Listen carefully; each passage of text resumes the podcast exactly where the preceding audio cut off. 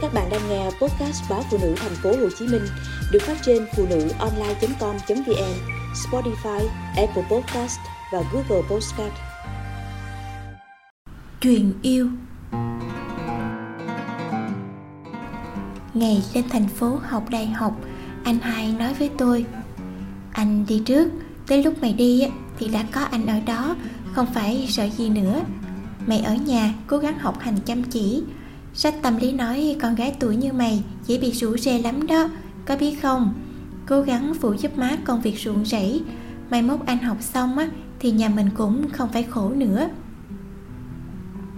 Anh Hải nói với tôi cũng nhằm cho má nghe mà biết anh đã khôn lớn rồi, má không cần phải lo cho anh. Mắt má đỏ hoe nhưng miệng má cười tự hào. Đại má quay qua người hàng xóm cũng là phụ huynh đưa tiễn con lên thành phố học đại học. Anh hai ghé miệng vô tai tôi, nói thật nhỏ và nhanh. Nè, hãy ông bảy qua nhà kiếm cớ mượn cái thang á, thì mày nói là nó bị gãy rồi, để ổng khỏi qua lại nữa, nghe chưa? Tôi mạnh mẽ gật đầu. Thế nhưng lời dặn dò của anh hai trên bến xe ngày đó, tôi chỉ thực hiện được một nửa. Nửa còn lại dính tới ông bảy thì tôi chịu tôi đã giấu cái thang đi và nói gãy rồi, đúng như lời anh hai dặn. Thì ngay hôm sau, ông bảy đem qua cái thang mới làm bằng tre già, chắc nụi. Ông ân cần nói, cái thang này á, để hai mắt con vừa mặn nhện trần nhà, với quét bụi bặm trên đầu tủ. Chứ đàn bà con gái không nên leo trèo, còn có gì cần thì cứ kêu bác, đừng ngại nghe không? Đang phơi phóng mà mây đen kéo tới mà còn tôi cuốn cuồng cào cào xúc xúc và kéo lê từng bao đậu thì ông bảy xuất hiện. Hai cánh tay rắn rỏi, túm lấy bốn gốc tấm bạc và phèo một phát, cả sân phơi đã nằm gọn ở góc nhà. Rồi thì đại báo bảo, ông bảy nhắc tôi chở gạo đi xay còn ông leo lên chằng lại mái nhà. Xay gạo về, tôi nấu cơm, còn má thì đi chợ. Từ trên mái nhà, ông bảy xiết xoa mùi cơm sôi gạo mới thơm quá hả con? Tôi buộc miệng. Dạ chút nữa mời bác bảy ở lại ăn cơm với nhà con nha. Ở quê, giúp nhau rồi mời nhau bữa cơm là chuyện bình thường. Vậy nhưng khi trả lời điện thoại, anh hai gọi về. Không hiểu sao, tôi không thể bình thường được. Tôi kể cho anh nghe chuyện con mèo, con chó, bầy gà và chuyện chiều nay má nấu món canh rau tập tàn thế nhưng khi anh hỏi, nè, ông bảy còn qua nhà mình nữa không?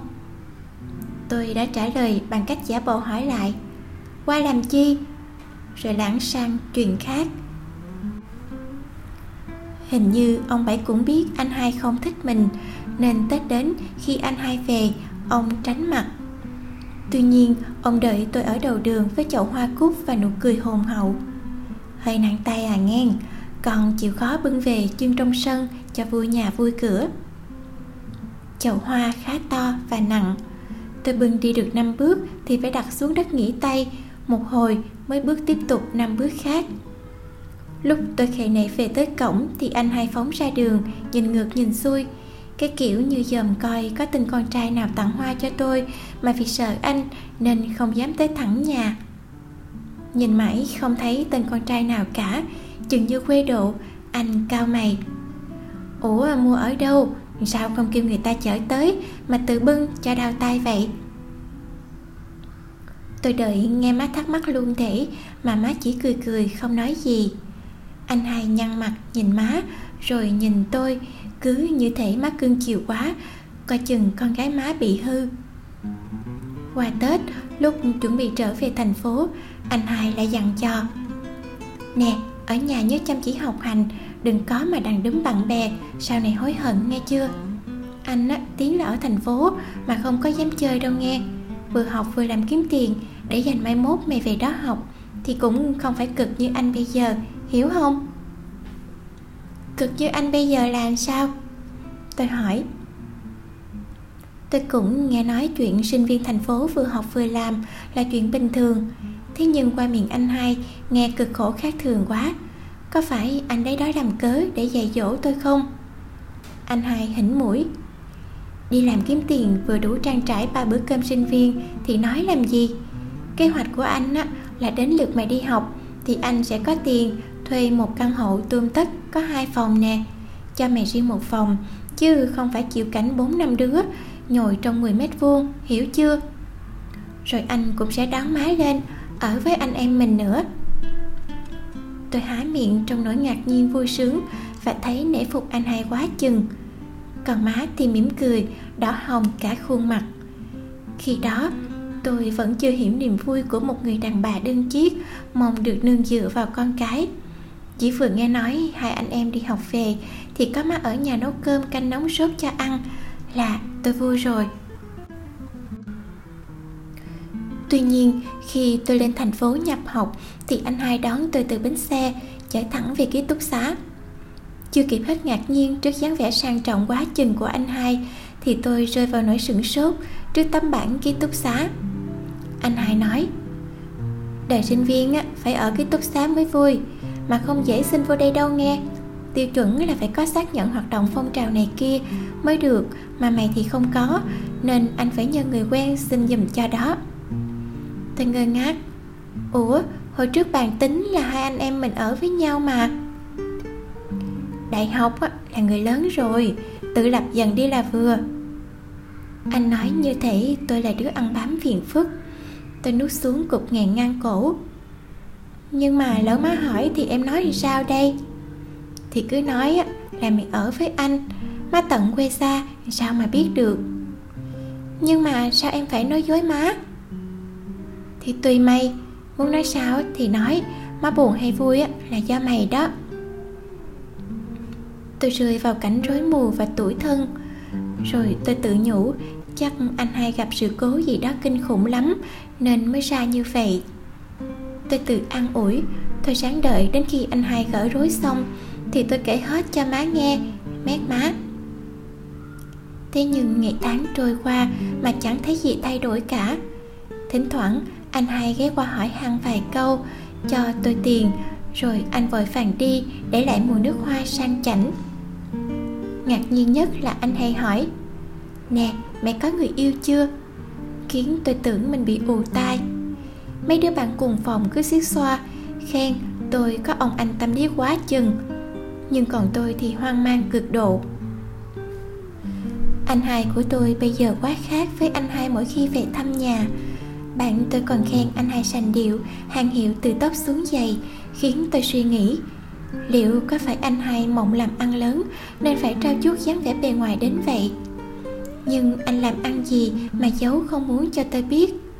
Mơ hồ trong nỗi bất an, tôi tính chuyện theo dõi anh hai. Hùng là tên con trai hay kiếm cớ đem tài liệu tới cho tôi, cũng là một tài xế xe ôm ngoài giờ học tôi nói để tôi trả tiền xăng. Hùng xua tay nói, được tham gia một cuộc theo dõi như phim là đủ phấn khích rồi. Hùng phải trả tiền cho tôi nữa mới đúng. Lý lẽ của kẻ si tình nghe buồn cười thật. May mà đường đông đúc kẹt xe, nên hùng mới đuổi kịp anh hai. Chứ xe của hùng là xe quay, còn xe của anh hai là xe sh chiếc sh chạy qua cổng một chung cư cao cấp tôi và hùng tấp vô quán trà sữa bên kia đường nhìn qua. Rồi tôi thấy anh hai đi bên cạnh một cô gái rất đẹp và sang trọng. Gương mặt anh rạng ngời, hạnh phúc. Hẳn là anh tôi đang yêu sâu đậm lắm. Người ta không có lỗi khi yêu một cô gái quá khác biệt với hoàn cảnh gia đình mình. Tôi tự nhủ, tôi biện hộ cho anh hai, rồi tôi hình dung ngày anh đưa cô ấy về quê chào má chắc là cô ấy sẽ lắc đầu khi thấy gia cảnh anh tôi, và đó là điều anh hai lo ngại nhất. Giờ thì tôi đã hiểu vì sao anh hay hỏi tôi có người yêu chưa. Có lẽ anh nghĩ khi biết yêu, tôi sẽ biết thông cảm. Mà thông cảm làm sao đây? Khi gõ tên chung cư cao cấp đó lên mạng, thì màn hình hiện ra những con số, khiến tôi choáng váng. Chỉ riêng tiền thuê căn hộ một phòng ngủ đó thôi cũng đã gần 20 triệu đồng một tháng. Hẳn anh hai phải tiêu tốn ghê lắm để trở thành cư dân nơi sang chảnh đó, cho xứng với cô ấy. Biết nói với má sao đây? Những cuộc điện thoại má hỏi thăm anh hai dạo này sao rồi? Như một lời nhắc nhở. Tôi thấy thương má và thấy mình bất lực vô cùng. Tôi muốn nói với má rằng, đợi con học xong thì con sẽ nhưng chợt nhớ trước đây anh hai cũng hứa hẹn như vậy, nên tôi im bặt. Tôi có thay đổi như anh hai không? Tôi có trở thành một cô gái phủ đầy hàng hiệu và né tránh xuất thân nhà quê của mình không? Bất chợt tôi nhận ra, lời hứa hẹn có sức mạnh đến như thế nào. Cũng lời hứa hẹn đó sẽ gây khó cho con người ta đến như thế nào. Từ khi nghe anh hai nói, má hy vọng nhiều lắm niềm hy vọng khiến má tươi tắn và khỏe khoắn hơn mỗi ngày. Mỗi lần ông bảy qua nhà, má hay kể về viễn cảnh sum họp gia đình nơi thành phố. Ông bảy nói như chung vui. Có đứa con trai giỏi giang hiếu thảo, vậy là mừng cho chị. Mà dòng ông buồn thiêu. Sau đó, tôi không thấy ông qua nhà nữa. Vậy nhưng mùa thu hoạch phơi phóng đầy sân, khi mây đen kéo tới, ông vẫn đến giúp.